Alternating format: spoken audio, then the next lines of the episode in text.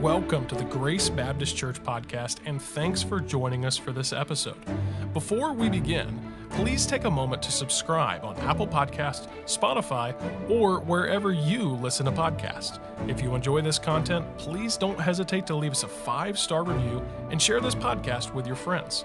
We'd like to extend an invitation to you and your family to join us for worship this week at Grace Baptist Church. We'd also love to connect with you online at gracekettering.org. Thanks again for joining us and enjoy the episode. If you had been in the crowd that welcomed Jesus into Jerusalem last Sunday, we call it Palm Sunday or the triumphal entry, right? If you had been inside of that crowd, uh, you would have been overcome with the just the the emotion of that day. Oftentimes we think and we might even hear some preachers sometimes say, uh, you know, that was a fickle crowd.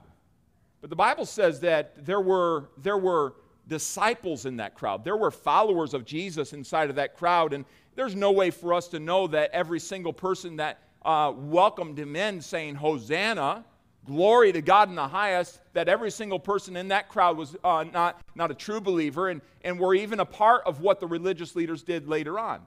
So Jesus, Jesus came into uh, to that crowd in with much, uh, much triumph. As a conquering king, he, he came in in, in, uh, in great, great glory and, and not in the way that he came in and riding the, the young donkey, but in, in, the, in the welcome that he received, he received a, just a beautiful welcome on that day. People were even putting down their own coats, they were taking off their own clothing. I don't know that too many of us would be willing to do such a thing take off our own, uh, our own coats and clothing and let an animal walk over it. They, they so respected Jesus on that day that that's what they did. They, they, they honored him and they welcomed him in.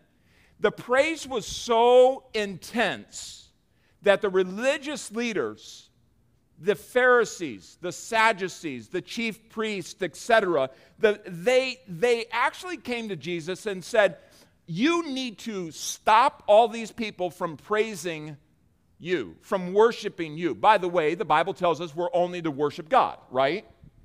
We're only to worship Him. Yet Jesus on that day even received the worship as He did so many other times throughout the Gospels. And so the, the Pharisees and the religious leaders, all the religious elites, as we'd like to call them, these are people who had rejected Jesus and were stubborn in their rejection of Jesus. They were not believers, they were not uh, followers of Jesus Christ. They, they followed after religion, their own system of works to, to, and self righteousness to, to, to uh, declare their own goodness before God, but they did not have faith in, in Jesus Christ. And so they said, You stop them. You stop them. And Jesus said something very interesting. If you, if they stop praising me, the rocks, the stones are going to cry out. Even the stones, even God's creation realized and would, would come to the aid of Christ in worshiping him as the King of Kings and the Lord of Lords. They, even creation recognized who Jesus was. It's interesting, three days later, these religious elites rush a trial. They are so angry at Jesus. He's come in and he's turned over the tables in, in the temple. In fact, he exposed their greed and their money making scheme. By the way, a lot of corruption centers around power and money, and that's exactly what these guys had. So he exposes in the temple, they have this whole shisty business of, of having this, this, uh, this, this uh, currency exchange in the temple. You come in and you exchange your temple, they're robbing people blind. And so he exposes all that and he, he, declares, he says, Listen, my house isn't to be a house of thieves, it's to be a house of prayer. So they're really upset. They need someone to betray them, but they're really upset. And so they rush this trial. Judas, you, you know, is a part of the betrayal, one of Jesus' 12. He's a part of the betrayal. And they rush this, this trial. They bring accusations. In fact, they brought accusations they brought witnesses together that couldn't even agree, the Bible tells us in the book of Matthew, it's, it's or in the book of Mark, chapter 14, 56. Very interesting. They brought them all together. They couldn't even agree, but yet the trial still went on. Interesting. Pilate, the ruler at that time, finally caved into the pressure. Okay, I'm just going to give the death sentence, uh, wash my hands of this, give the death sentence, and we're going to be done with this. So Jesus is, is marched towards Golgotha, the place of the the skull. On the way to the Calvary, as we, as we know it, Golgotha, a large crowd, perhaps some of those that had welcomed Jesus into Jerusalem, began to follow him afar off and mourn, so much so that in their cultural way, they began beating on their chest, mourning. Bible specifically says there were many women that were part of that crowd as well. So men and women together, a large crowd, was mourning what was happening to him. Can you imagine being in that crowd? Like the, the, the whiplash, the emotional whiplash of that day. Go from here he is, this man that's done miracles all around the area, this man that has touched our lives, he's healed some of our relatives and our friends, and yet, how? How's he going to the cross? Now we understand the book of Acts says this, this is, this is by the, the, the, the uh, will of man and also the determinate counsel of God, it, it, it came together. The free will of man uh, hating on Jesus and despising him and, and rushing this trial, yet this was all in God's perfect plan and somehow they blend together. But I can just imagine sitting in that crowd or being, you know, walking with some of those mourners and, and hearing them ask, how could God allow such evil to happen? And that's not far different than the question we often hear humanity still ask today. How can God allow such evil and wrong to happen in our world? Have you heard people ask that question? How? Oftentimes, people want to put the blame on God.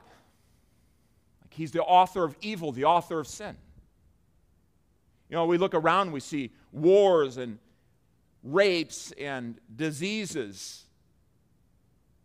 We see so many things that are just unconscionable in our, in our own society and unruliness and a riotousness. You, you might not have heard it, but it, even over the, the course of this, the course of this uh, past week, there's been five different state houses that have been broken into by, by very riotous crowds. It just, it just, it, it depicts kind of the, the temperament of our times. It's just this, okay, we're not getting our way, so we're just going to be mad about it. We're going we're gonna prove it, prove it. We're going to show it.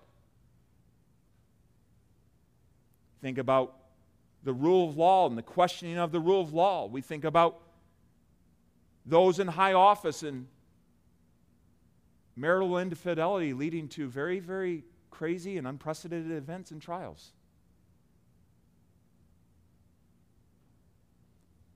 People sometimes get nervous which side I'm on. If we take the Bible side, we can, we can, we can, we can fall. We can fall pretty easy. We can find where we are pretty easy. But I'm just saying, there's some really crazy things happening. And I stop by, how can God allow such evil, such wrong to happen? It seems like society's coming unraveled, and I feel a little bit like a broken record because that's what we live in. We, we like a tea bag, we steep in this society day in and day out, and we're like, what is going on? I heard this this, this week and a talk show host locally uh, the encouragement for parents to tell white lies. Like it's, it's okay.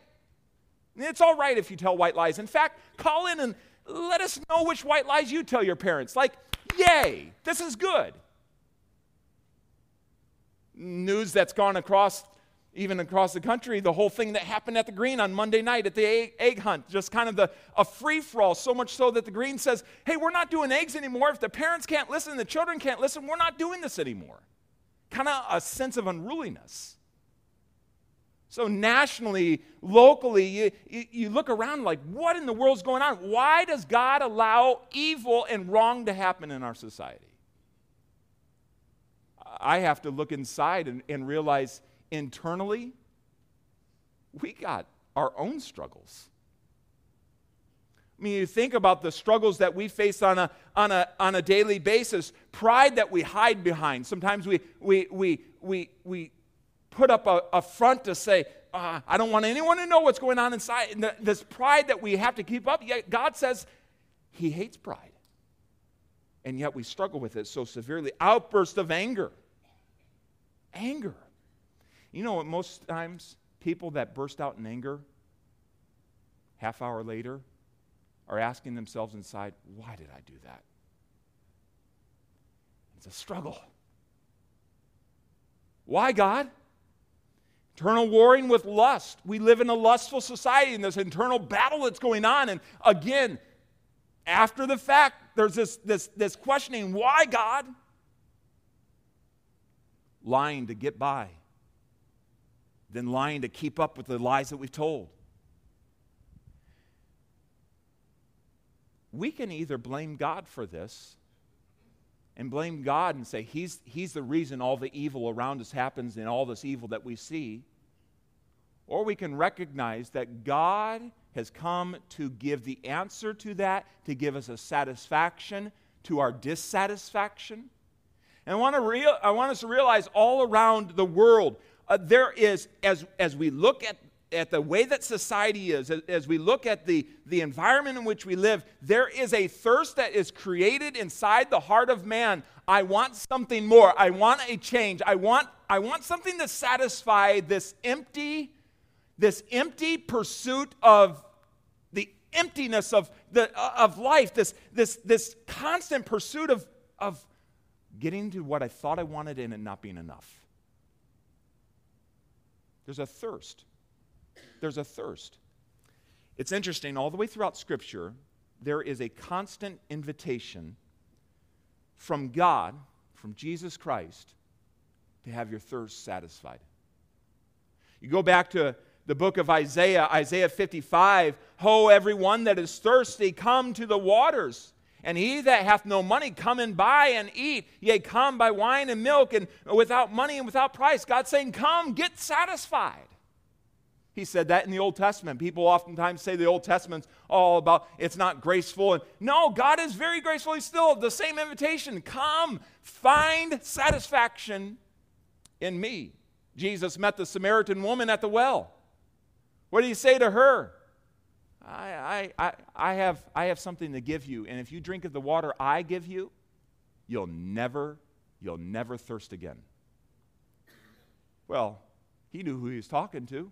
He's talking to a woman that lived with many regrets, broken relationships, probably, probably rejected multiple times by the men that had been in her life. You know how, how bad relationship issues hurt? You all with me on that? Right? Here's a woman, and you say, well, she was a woman that had five husbands, and there's a lot of it. No, no, no, no. Think about the pain behind that story. And yet, Jesus there did not condemn her. He, he, announced the truth. And he said, if, if you drink of the water that I give to you, you'll never thirst again. Wow. You mean I could finally be satisfied? I could finally get to the point where I could just rest? Yes. Yes. That's what Jesus was offering her. Jesus, probably about nine months before he went to the cross, he went up into the temple and there was a high holy day. It was the Feast of Tabernacles. It's, it's the passage from which we get our year's theme, Inside Out, living out a relationship with Christ. But here's this verse, John 7 and verse uh, 37. If any man thirst. Now, what's interesting about that is they were having a festival that used a lot of water. They, they were actually, they would trumpet the bringing of water from the pool of Siloam all the way up to the, the, uh, to the, the temple and pour out the water on the altar. And it was, it was to typify what happened in the, the desert with Moses and the people of Israel getting water out of the rock. And so it was a beautiful, a beautiful celebration. And so as they're carrying day after day, seven days, they're carrying all this water up to the, the temple. It's quite a walk up there. Jesus stops on the eighth day and he says, Hold up, I want everyone, I want everyone to listen. You've had this big celebration with a whole lot of water being poured out everywhere, and, and you're going to go home the next day very, very unsatisfied. Your spiritual thirst is not going to be satisfied. You've missed the whole point of this. And he says this If any man thirst, let him come unto me and drink. He that believeth, he that believeth on me, as the scripture saith, out of his belly shall flow rivers of living water.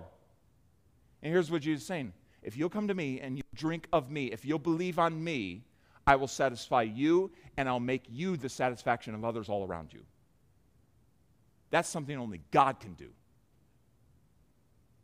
Every one of us has a desire to help our fellow man. The greatest help that we can be our fellow man is to be a channel from Jesus to them. And so here Jesus is inviting, is anyone thirsty here? Is anyone thirsty? You come and drink of me. Wait a minute. We're at the temple. We've been here. We've been celebrating. We're in church. We have our we've listened to scripture. We've we've sung. Is anyone thirsty? Come and drink of me. You can go to every church on the globe and not find satisfaction until you come to Jesus Christ himself and find satisfaction in him. Just being in a church service does not make you satisfied. I mean, I think we could all attest to that. Right? All right, now don't be sleeping on me. If, if just get you up and we'll, we'll uh, do, a, do a lap around the church to get a wear off that breakfast. But, but the reality is, we've all, we've all been in religious environments that did not satisfy. And the only satisfaction Jesus is saying, if you'll come and drink of me, I will satisfy you. That's his, that's his, his promise. So that leads me all the way to this. Jesus, through his death, his burial, and his resurrection, made a way for you and I to be satisfied. He made a way for us to be totally satisfied. What we're celebrating today is not just a historical event. We're, we are literally celebrating the means by which God planned for you to be redeemed and saved in a moment, but for your lifetime satisfied. Now, you know what? You can put up, you can put up, you know, kind of a wall and say, you know what, I'm doing just fine, I got peace, I, am fine. But until you have found Jesus Christ and have accepted him as your personal Savior, in the deepness of your heart, you're not satisfied. You buy, and it doesn't satisfy. You get something new, it doesn't satisfy. You get that promotion, it doesn't satisfy. It can't. You have a God shaped hole in your heart, and the reality, only God can fill that. You were created for a relationship with God. Sin separated, we'll see in a moment, but until you come to grips with only Jesus can satisfy, you'll not be satisfied. And so, what I want us to do is realize that Jesus doesn't have compartmentalized messages. The Old Testament's one thing, the New Testament's one thing, and then eh, you know, later on it's another thing. I want you to realize the whole Bible comes together to invite us to find satisfaction in Jesus Christ. And that's why you're at Revelation chapter number 21. Because the final declarations from the throne of the risen Lamb is nothing but an invitation. An invitation for all humanity, for you, for your neighbors, for your family, for all of, of creation to find satisfaction in Him. And so I'm going to read Revelation 21, 1 through 8, and I want you to pick up on what Jesus is saying, and then we'll conclude in Revelation chapter number 22, where again we hear the same, the same exact invitation that we heard all the way back in Isaiah.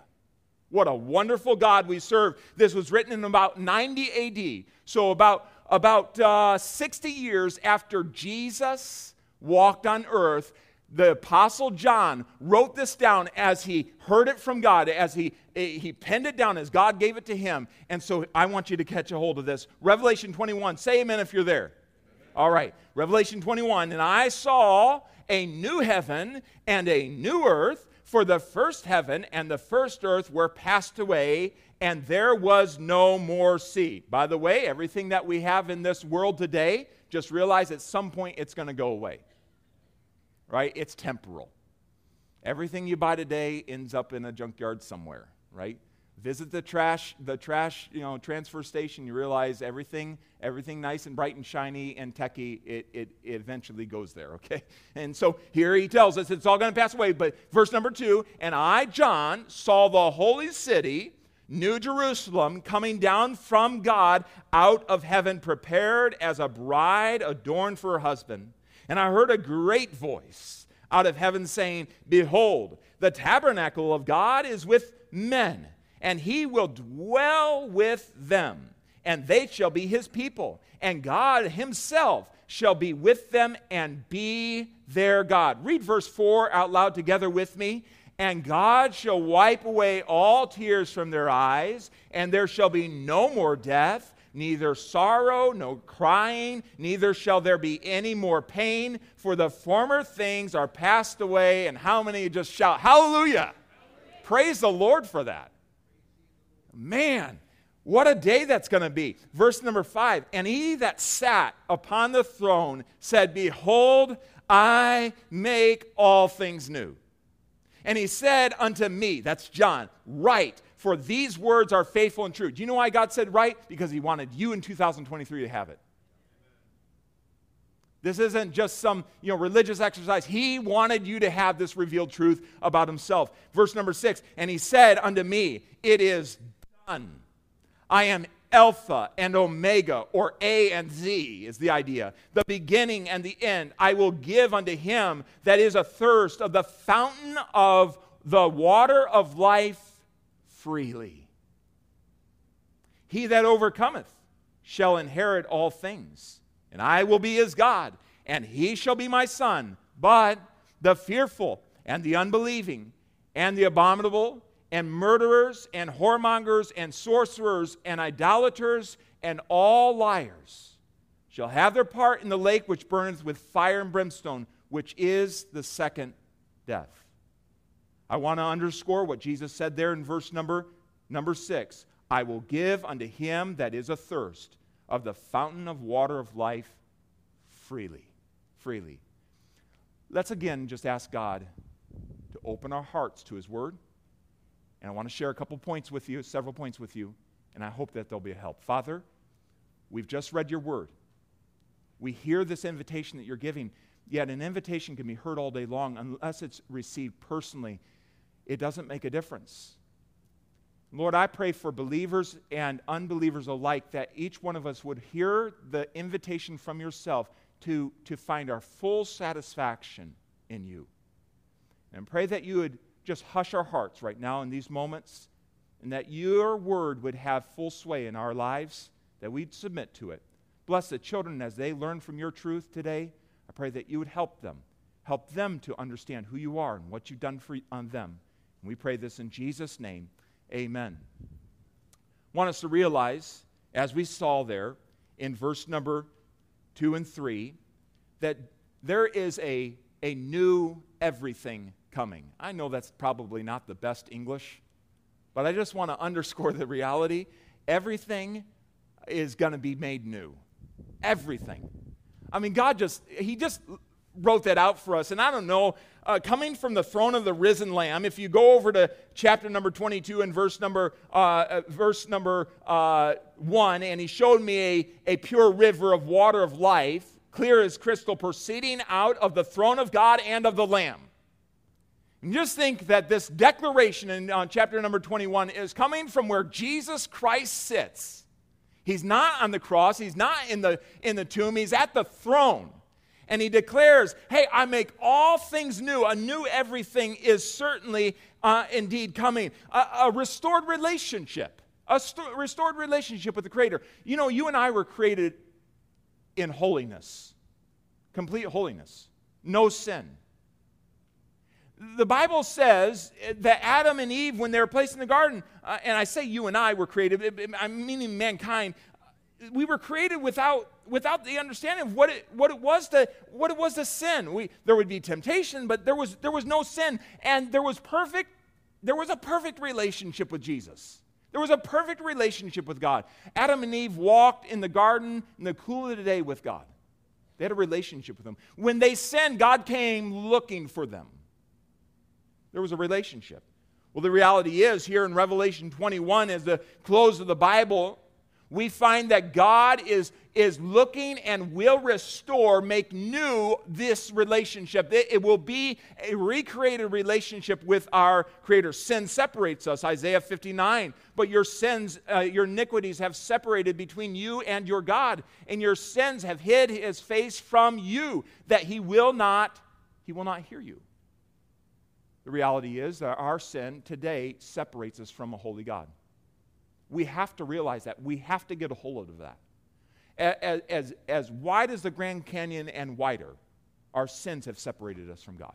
The Bible says all have sinned and fallen short of the glory of God. And, and we like to look around us and say, there's a bunch of evil that goes on, there's a bunch of sin out there that goes on. Why does God allow this to happen? Mankind is sinful. The evil and the wickedness and the, the, the mayhem that we see going on around us in the world is not God's fault. It doesn't come from the heart of God, it stems from the sinfulness of man. And it's just like man to blame shift, just like they did in the garden. Well, hold up, let's take a case against God. And that's wrong. There will be people who will, who will, who will face a godless eternity because they spent their whole life saying, Why does God allow this bad stuff to happen? Never realizing, I'm a part of this problem. I'm a sinner. Every single one of us has to come to that point.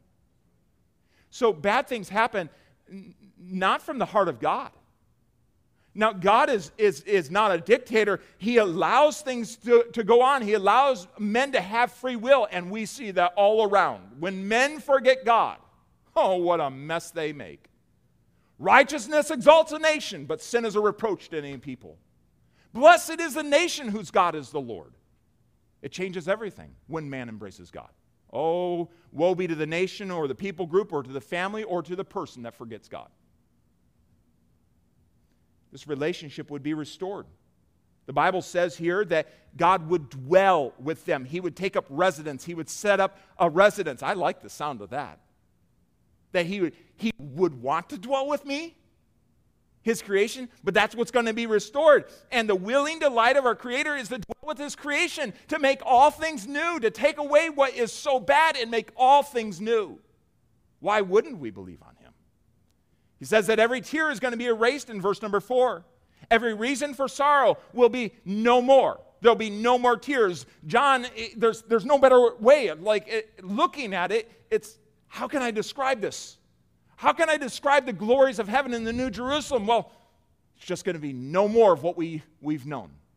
It's, it's going to all be gone. There's going to be no more. There's going to be no more tears. God Himself is going to wipe them away. There's going to be no more death and the departure from life, the, the, the spirit from the body. There's going to be no more death, no more sorrow, no more crying, no weeping, no mourning. How many like this one? No more pain. Pain. Can you imagine a life without pain? Emotional, physical, spiritual. Can you imagine a life without pain? No more pain. Gone. He says the former things, the things we used to know, passed away. That's what God's going to do. He's going to make everything new the curse of sin, separation from God, the hardness of life. The tempter, as we sing, will be banished. He won't be present anymore. Can you imagine a life without temptation? Oh my. All the evil that surrounds us, no more. Revelation 22 and 3 And there shall be no more curse, but the throne of God and the Lamb shall be in it, and his servants shall serve him. Just total, total fellowship and service to our Creator. Willing service. Wow. He'll make all things new.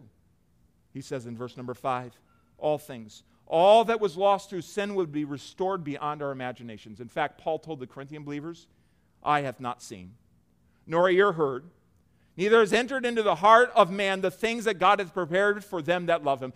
God is literally saying, You, you, you can't even, you can't even dream. You can't even imagine what I've prepared for you.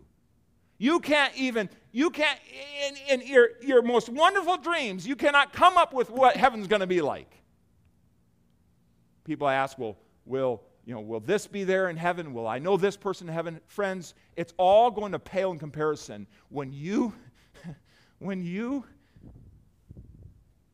when you get to see Jesus face to face and see in his hands and his feet still the scars that were, that were suffered for your redemption, it's all going to pale.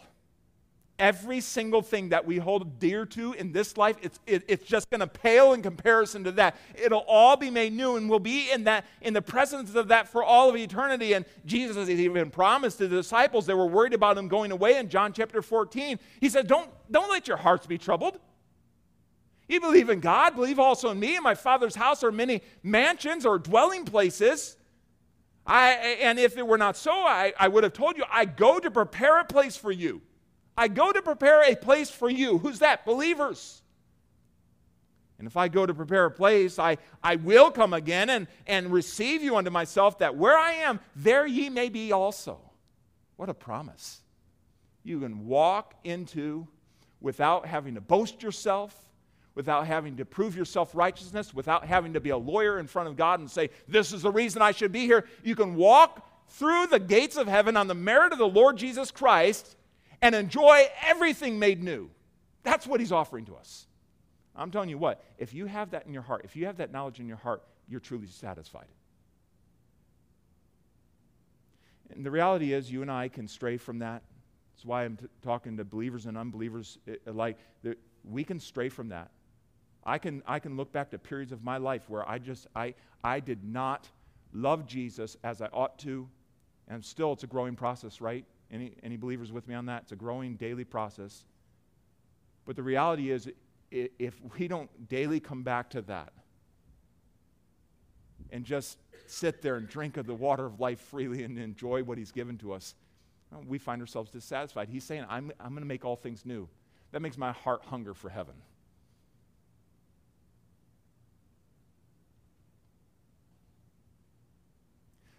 Sometimes I feel like, as Americans, describing heaven is like well, the ads show us a pretty glitzy life here. This is pretty awesome. You know, we have everything we need here. Friends, I, I would that believers, that you and I as believers, would really get a hunger for heaven. The things that we have, the blessings we have, the temporal blessings we have here, they, they're not. They're not to be compared to what is there living for these things, it, it's, it's not to be. Someone say amen, or I'll just stop right there and we'll just, we'll just. we need, we need God. We need Jesus to help us to realize well, what does the song say? Turn your eyes upon Jesus. Look full in his wonderful face. And the things of earth will grow strangely dim in the light of his glory and grace. We need a little bit of turning today. You might have walked in here and, and this might not be your thing. I'm glad you're here. The reality is, what you're seeking, you'll never find in one church service a year. You'll never find in even every church service unless you find it in the person of, G- uh, person of Jesus Christ. he says, I'm making all things new, and I want you to be a part of it. Now, let's, let's move on. In verse number six and seven, here's what Jesus, he's described what heaven's going to be like. And you can read the rest of chapter 22 and find out more. But he's described what heaven's going to be like, and here's the invitation that he gives. In verse 6 and 7, he says, It's done. And then he says, I will. I will. This is, this is my desire. I will give unto him that is athirst of the fountain of the water of life freely. When I look at all the craziness of this world and I think about the glories of heaven, that makes my heart thirst. It makes me want that change. And I hope it makes you want that change too. I hope it makes you long for a day when, when, when sickness and pain and the curse and the hardness of life and the, and the evil that surrounds, uh, surrounds and, and that we find within will be, will be gone. I, I hope there's a thirst in your heart for that. And Jesus says, if there is, if you'll come to me, I'll, I'll give you living water. I'll give it to you so very freely. And notice what he says in verse number six. He said, It is done. Does that remind you of what was said back in John 19 and verse number 30 when Jesus was on the cross? He said, It is finished the work of redemption, he, he declares once again here, God the Father declares, hey, it is done. Everything that I needed to do in order for man to be reconciled to me and find satisfaction to me, it is done. And it's not just some man saying that, it is God Almighty, our Creator, saying that, the Alpha, the Omega, the beginning, the end, the one who sits upon the throne. He has the authority to say that. It's done. It's done. You don't need a work more for it. You don't need to go through rituals and religious rituals. You don't need to go through seven day festivals in order to, to achieve that. You don't need to boast in your self righteousness. You simply need to come to the water of life and drink of it freely. It's there, it's ready for the taking. It's exactly what Jesus told them on the Temple Mount come and drink. And when you do, you'll be so satisfied it'll overflow out of you. Come and drink. True satisfaction comes from believing in Jesus. Those who are thirsty, those who are thirsty are promised that if they'll just come and drink, they'll be satisfied. I give you the same invitation. If you'll just come and drink of Jesus. Say, I've tried it before. Listen, if you've if you've tried, tried Jesus and walked away dissatisfied, you were not speaking to the Bible Jesus. Jesus will absolutely satisfy you. And I urge you to give him a try. Put aside all the, the rituals maybe that you learned in your, your upbringing. Put aside what other, other believers have said. You get alone in this book, open up the book of John and say, Jesus, I just want to know you. You'll find a Jesus. It, it's indescribable. I was just talking this past week to a, to a person who's recently received Jesus Christ, and without, without prodding them, just in conversation, their statement was all of this, referring to salvation, accepting Him, reading His Word, all of this has filled a hole in my life. Completely filled a hole in my life. And what was so special to me about that is that is exactly what Jesus will do. You, people try to put it with, you know, fill it with relationships and, and more money and more things and, and you know, kind of controlling circumstances around or becoming a, you know, a warrior for something. They try to fill it with so many things. Nothing satisfies until we found Jesus. And your answer too will be, He filled a hole in my heart. I didn't realize how big of a hole it was until Jesus filled that hole. What a blessed thing it is. Jesus says, If you will come to me, I will satisfy you completely. And also in verse number seven, he says, Those that believe and receive me, they're the overcomers. Look at verse number seven. He says, He that overcometh shall inherit all things. Everything that God says I've made new, you'll have it. It's yours. You'll have a part in it. It's not for some elite group of people, for a very special group of people, for some group of elect. It's for all that will come to him and believe on him. It says you'll be an overcomer. John chapter 1 John chapter 5 and verse number 4 just tells us that those that believe on Jesus are the ones that overcome the world. Those that believe.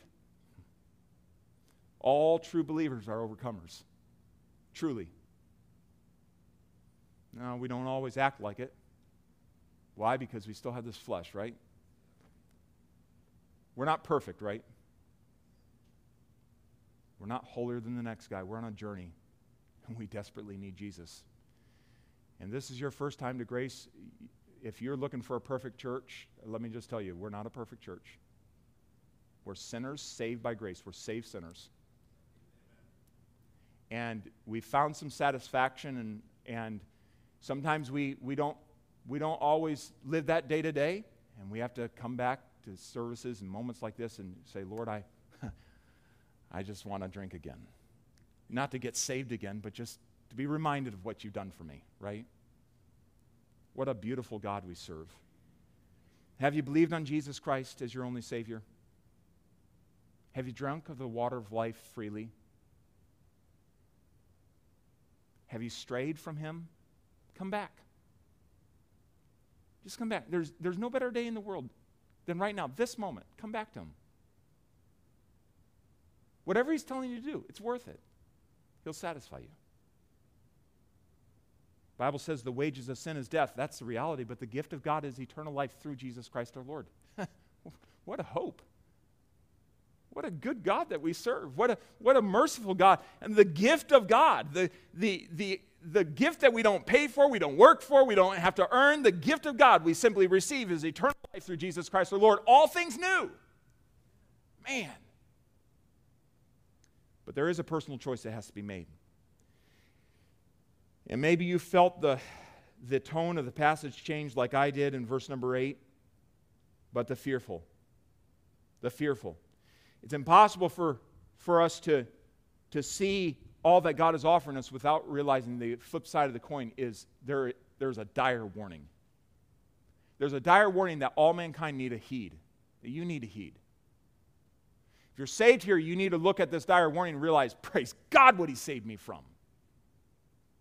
Not because you're perfect or you're better than someone else. Praise God, He saved me from this. I don't deserve this. Like Brother Dennis prayed a moment ago, I don't deserve this. Praise God for, for, for the, the salvation that He's given me. But He says there, and look at verse number 21 but the fearful, those are the, the cowardly, those that are afraid to follow Jesus. Well, what happens? You know, I've been in this church all my life, and if I if I listen to this, I'll have to break with some family tradition. You'd better break with family tradition than spend the rest of your eternity apart from God. And I told one man that was struggling with that, I said, don't think of it as leaving your family, think of it as following Jesus Christ. Set your eyes on Jesus Christ. And if that causes you to have to turn the other way from your family or from the way that you were raised, follow Jesus Christ. And I can't, I can't underscore that more because Again, there will be many people who spend a, a Christless eternity because they followed family.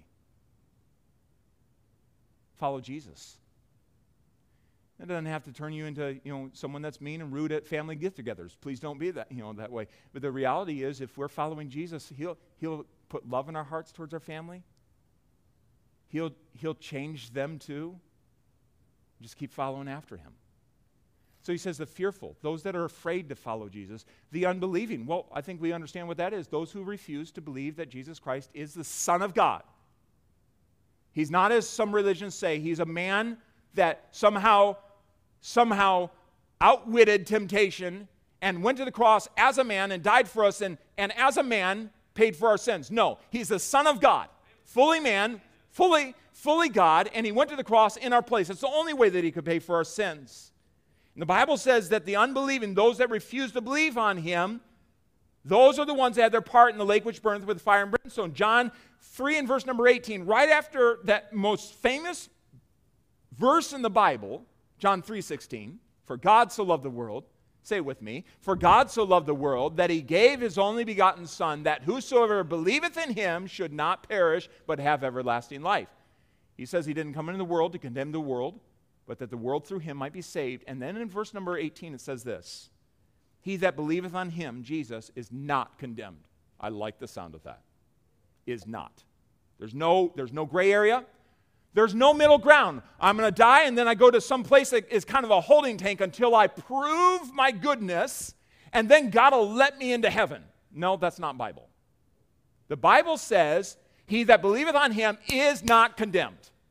There is now, therefore, no condemnation to them that are in Christ Jesus. None. Praise the Lord for that. So there's no condemnation. He says, He that believeth on him is not condemned, but he that believeth not is condemned already. Some people think, well, you know, I'm kind of living my life, and once I stand before the Lord, it'll all get sorted out. You don't realize that actually not believing on Jesus Christ, you actually walk in condemnation right now. You are a breath away from hell. Friends, I've witnessed to people. I, I, I've given my life to share the message of the gospel, what I'm sharing right now with believers and unbelievers. I've given my life to share this message, and I fully, I fully believe, I, I, I 110%, 200% believe what I'm telling, I'm telling you, based on the authority of Scripture, not based on me. I'm, I'm reading from the same Bible that's open in front of you. God says, He that is does not believe is condemned already. Jonathan Edwards preached a powerful sermon many, many years ago that shaped our country. Sinners in the hands of an angry God. Does God love us? Absolutely. But his, his holiness has been sinned against. And he says, Those that are sinners against me, there is a penalty coming. There is a judgment day coming. And we're one breath away. Right now is the day of salvation. You need not wait. You should not wait. I beg you not to wait. He's condemned already. Why? Because he hath not believed in the name of the only begotten Son of God. What you do with Jesus is the single most important thing you do in this life. Not the career you're on, not the family that you're a part of, not the social circle you're a part of, not how much money is in your bank account. We're all kind of realizing that how much money is in the bank account and retirement accounts is kind of uncertain. The single most important thing that you could do is to be certain that Jesus Christ is your Savior, to believe on Him. He says, the unbelieving, the abominable. I don't like the sound of that, but it, it, it, it's given over to disgusting immorality. We look around us and we look at some of the sin that goes on in our in the world. We're like, how can it be that awful? God says, I'll take care of it someday. They're all accountable to me. The murderers, the unlawful killing of another human life. I unashamedly say life begins at conception and it ends at uh, uh, natural death. Unashamedly. That's not political, that's Bible.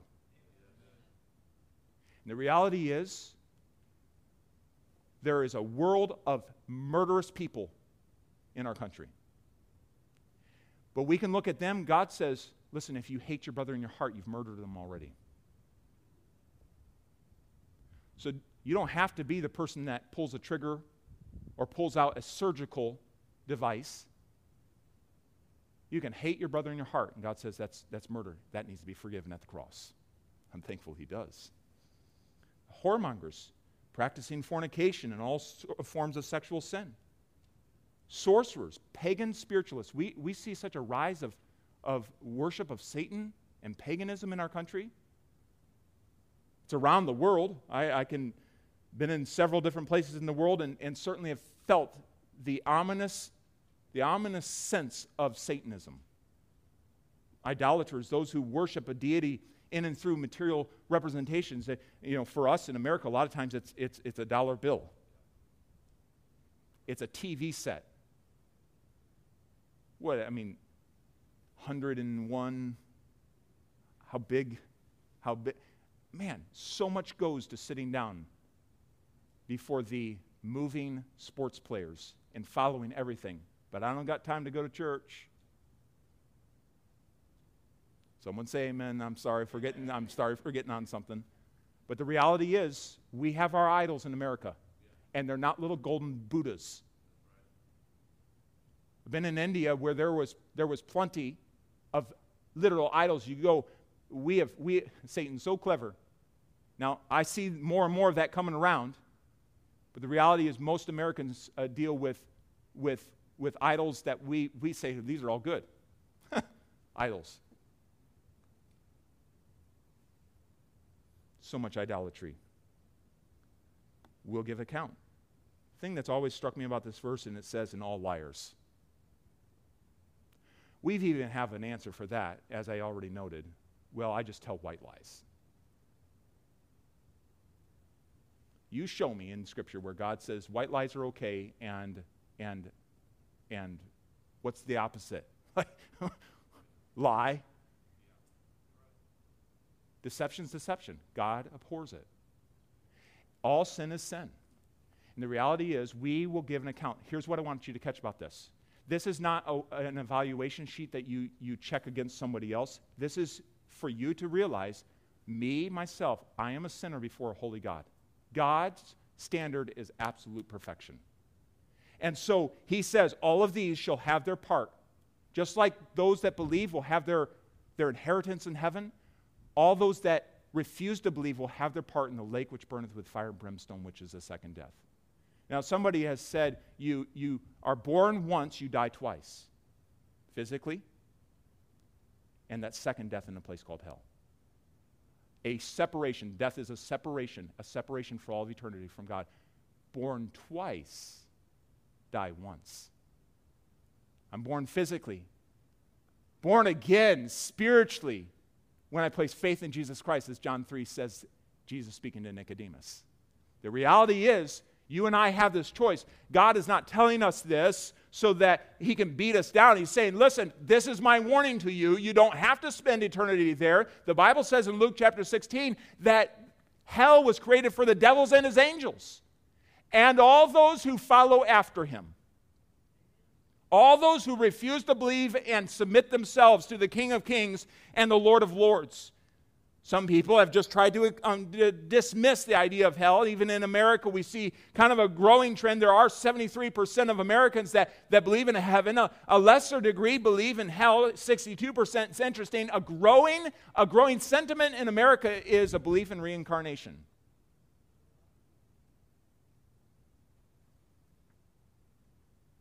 But the reality is, in the 1944 verses found in the Gospels, Jesus spoke, I'm going to just, I'm going to kill something here.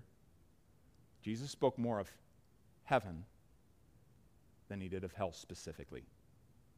I know we always hear it, it makes for good preaching, but you know that Jesus wants you to be in heaven?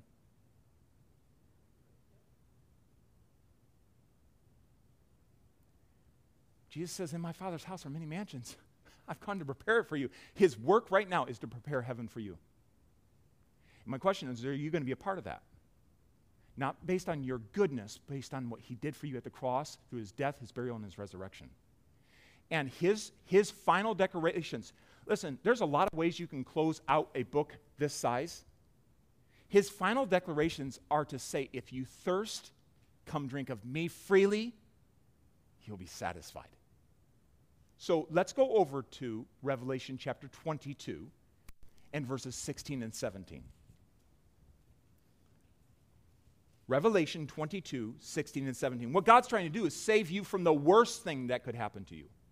Why does God allow evil to happen? It's not, it's the result of man's sin. What God is trying to do and has been speaking through many years and has given you the word of God is say, I don't want the worst thing to happen to you, and that would be an eternity apart from me in a place called hell.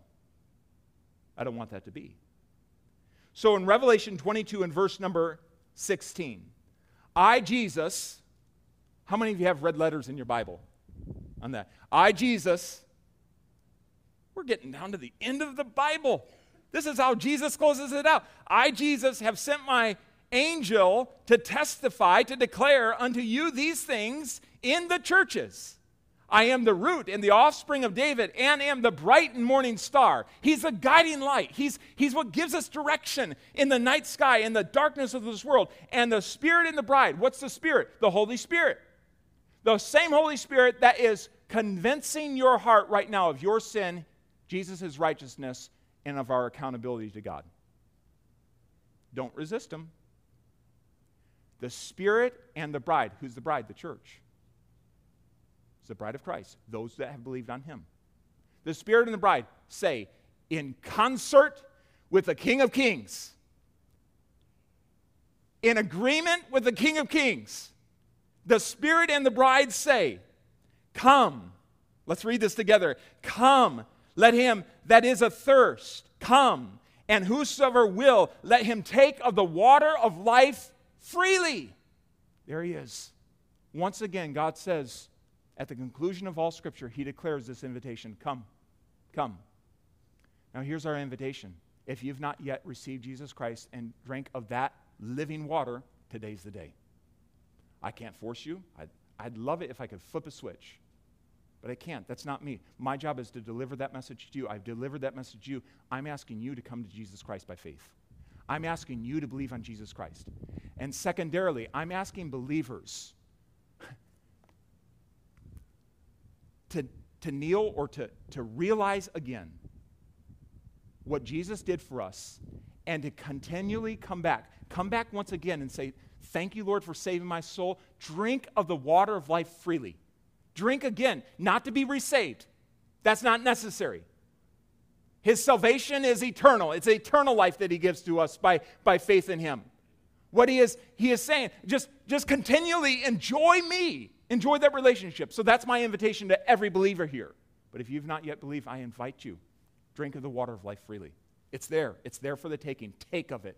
He wants to give it to you. Every head bowed, would you? In an a- attitude of prayer this morning, this is a sacred moment between you and God. I don't know what's going on in your heart. I don't know where you are with God. I know many of you, but I don't know all of you. But the most important thing is that Jesus knows you. And He is inviting you to come and to take of the water of life. How do you do that? The Bible says For whosoever shall call upon the name of the Lord shall be saved. It starts with admitting that you're a sinner. I am a sinner before a holy God. Not comparing myself to anyone else, I personally am a sinner before God. May not have done all the things that someone else has done, but I have sinned. I've at least told a lie. I, I am a sinner before a holy God. And I realize that the bad things that are happening in the world around me, they aren't a result of, of, of that holy God. They are a result of the sinfulness of man, of which I am one. Starts with admitting that I'm a sinner. That Jesus Christ did go to the cross and paid the full payment of your sin. He died in your place. And the Bible says if you'll believe on him, the Son of God, to take away your sins, to give you forgiveness of your sin, he'll save you. How many say, Pastor, today, I have done that? I am, I am certain that when I die, I'll spend eternity in heaven because I've placed faith alone in Jesus Christ. And you say with an upraised hand, I am certain that when I die, I'll spend eternity in heaven. Amen. So many hands. Praise the Lord. Praise the Lord for that. Those that raise the hands, I want to encourage you. You, you find satisfaction. You find continual satisfaction in the Lord Jesus Christ. Some that can't raise their hands, I'd encourage you to call out to the Lord right now in your seat. Right now, in your seat, I'd, I'd call out, uh, I'd call upon you. I urge you, as 2 Corinthians says, call upon Jesus and he will save you. Paul said to the Philippian jailer, For whosoever, uh, those that believe on Jesus Christ shall be saved. They believe that he's the Son of God. They shall believe on the name of the Lord Jesus Christ, and thou shalt be saved. Not might be, you shall be saved. Now, my prayer can't save you, but if from your heart you call out to Jesus in a prayer like this, he will hear you and he will save you. I ask if you're, you're willing, as someone who's not yet trusted in Jesus Christ, willing to call out to him right now in this moment and place your faith and trust in him alone. Not asking you to be perfect, not asking you to change your life, not asking you to become a member. I'm asking you to start a relationship with Jesus Christ by calling out to Him, expressing faith in Jesus Christ. You might pray, Dear Jesus, I believe in my heart that you are God. I believe that you died for all of my sins and rose again. I confess right now to you that I am a sinner. And I ask you to be my personal Savior right now. I place 100% of my trust in you to come into my life. Give me new life and to take me to heaven someday. I accept your free gift of eternal life. Thank you for keeping this promise to me and answering my prayer. Still in this attitude of prayer, I wonder is there any here today Pastor, I, I have just called out to Jesus from my heart to Him. Not just praying a prayer, but from my heart to Him. I have called out to Jesus right now to save me. And I'm willing to testify of that with an upraised hand. Just I'm just looking around. I just want to see if I could rejoice with any here today. If that's you today. I have prayed, prayed that prayer. I've, I've called out to Jesus Christ. You just put your hand up and put it back down. Friends, how I encourage you. This is the most important thing. The most important thing you could do in this life. And it's that step of faith the invitation is always open here, but I urge you, I urge you, don't leave this place until you know for certain. Would you stand with me? I'm going to give time for anyone to pray. If you have a prayer need, when I'm going to give time. Here's the altar, it's open. You can pray, um, pray there. You can find a place to kneel. I just want to give time for believers to respond to Jesus and just say thank you. Thank you for dying for my sin. Thank you for saving me. Help me to always be satisfied in you. Right now, as the music plays, find a place to pray, believers. If you yet need to be saved, I encourage you. I'll connect you with somebody. If you have some questions, I'll connect you with somebody. They can pray with you, answer any questions. We want to help you in this way. Right now, let's uh, pray all across the auditorium. Find a place to pray, believers. Thank you for listening to this podcast. To learn more about Grace Baptist or how to have eternal life, visit gracekettering.org. And remember, you are always welcome at Grace Baptist Church.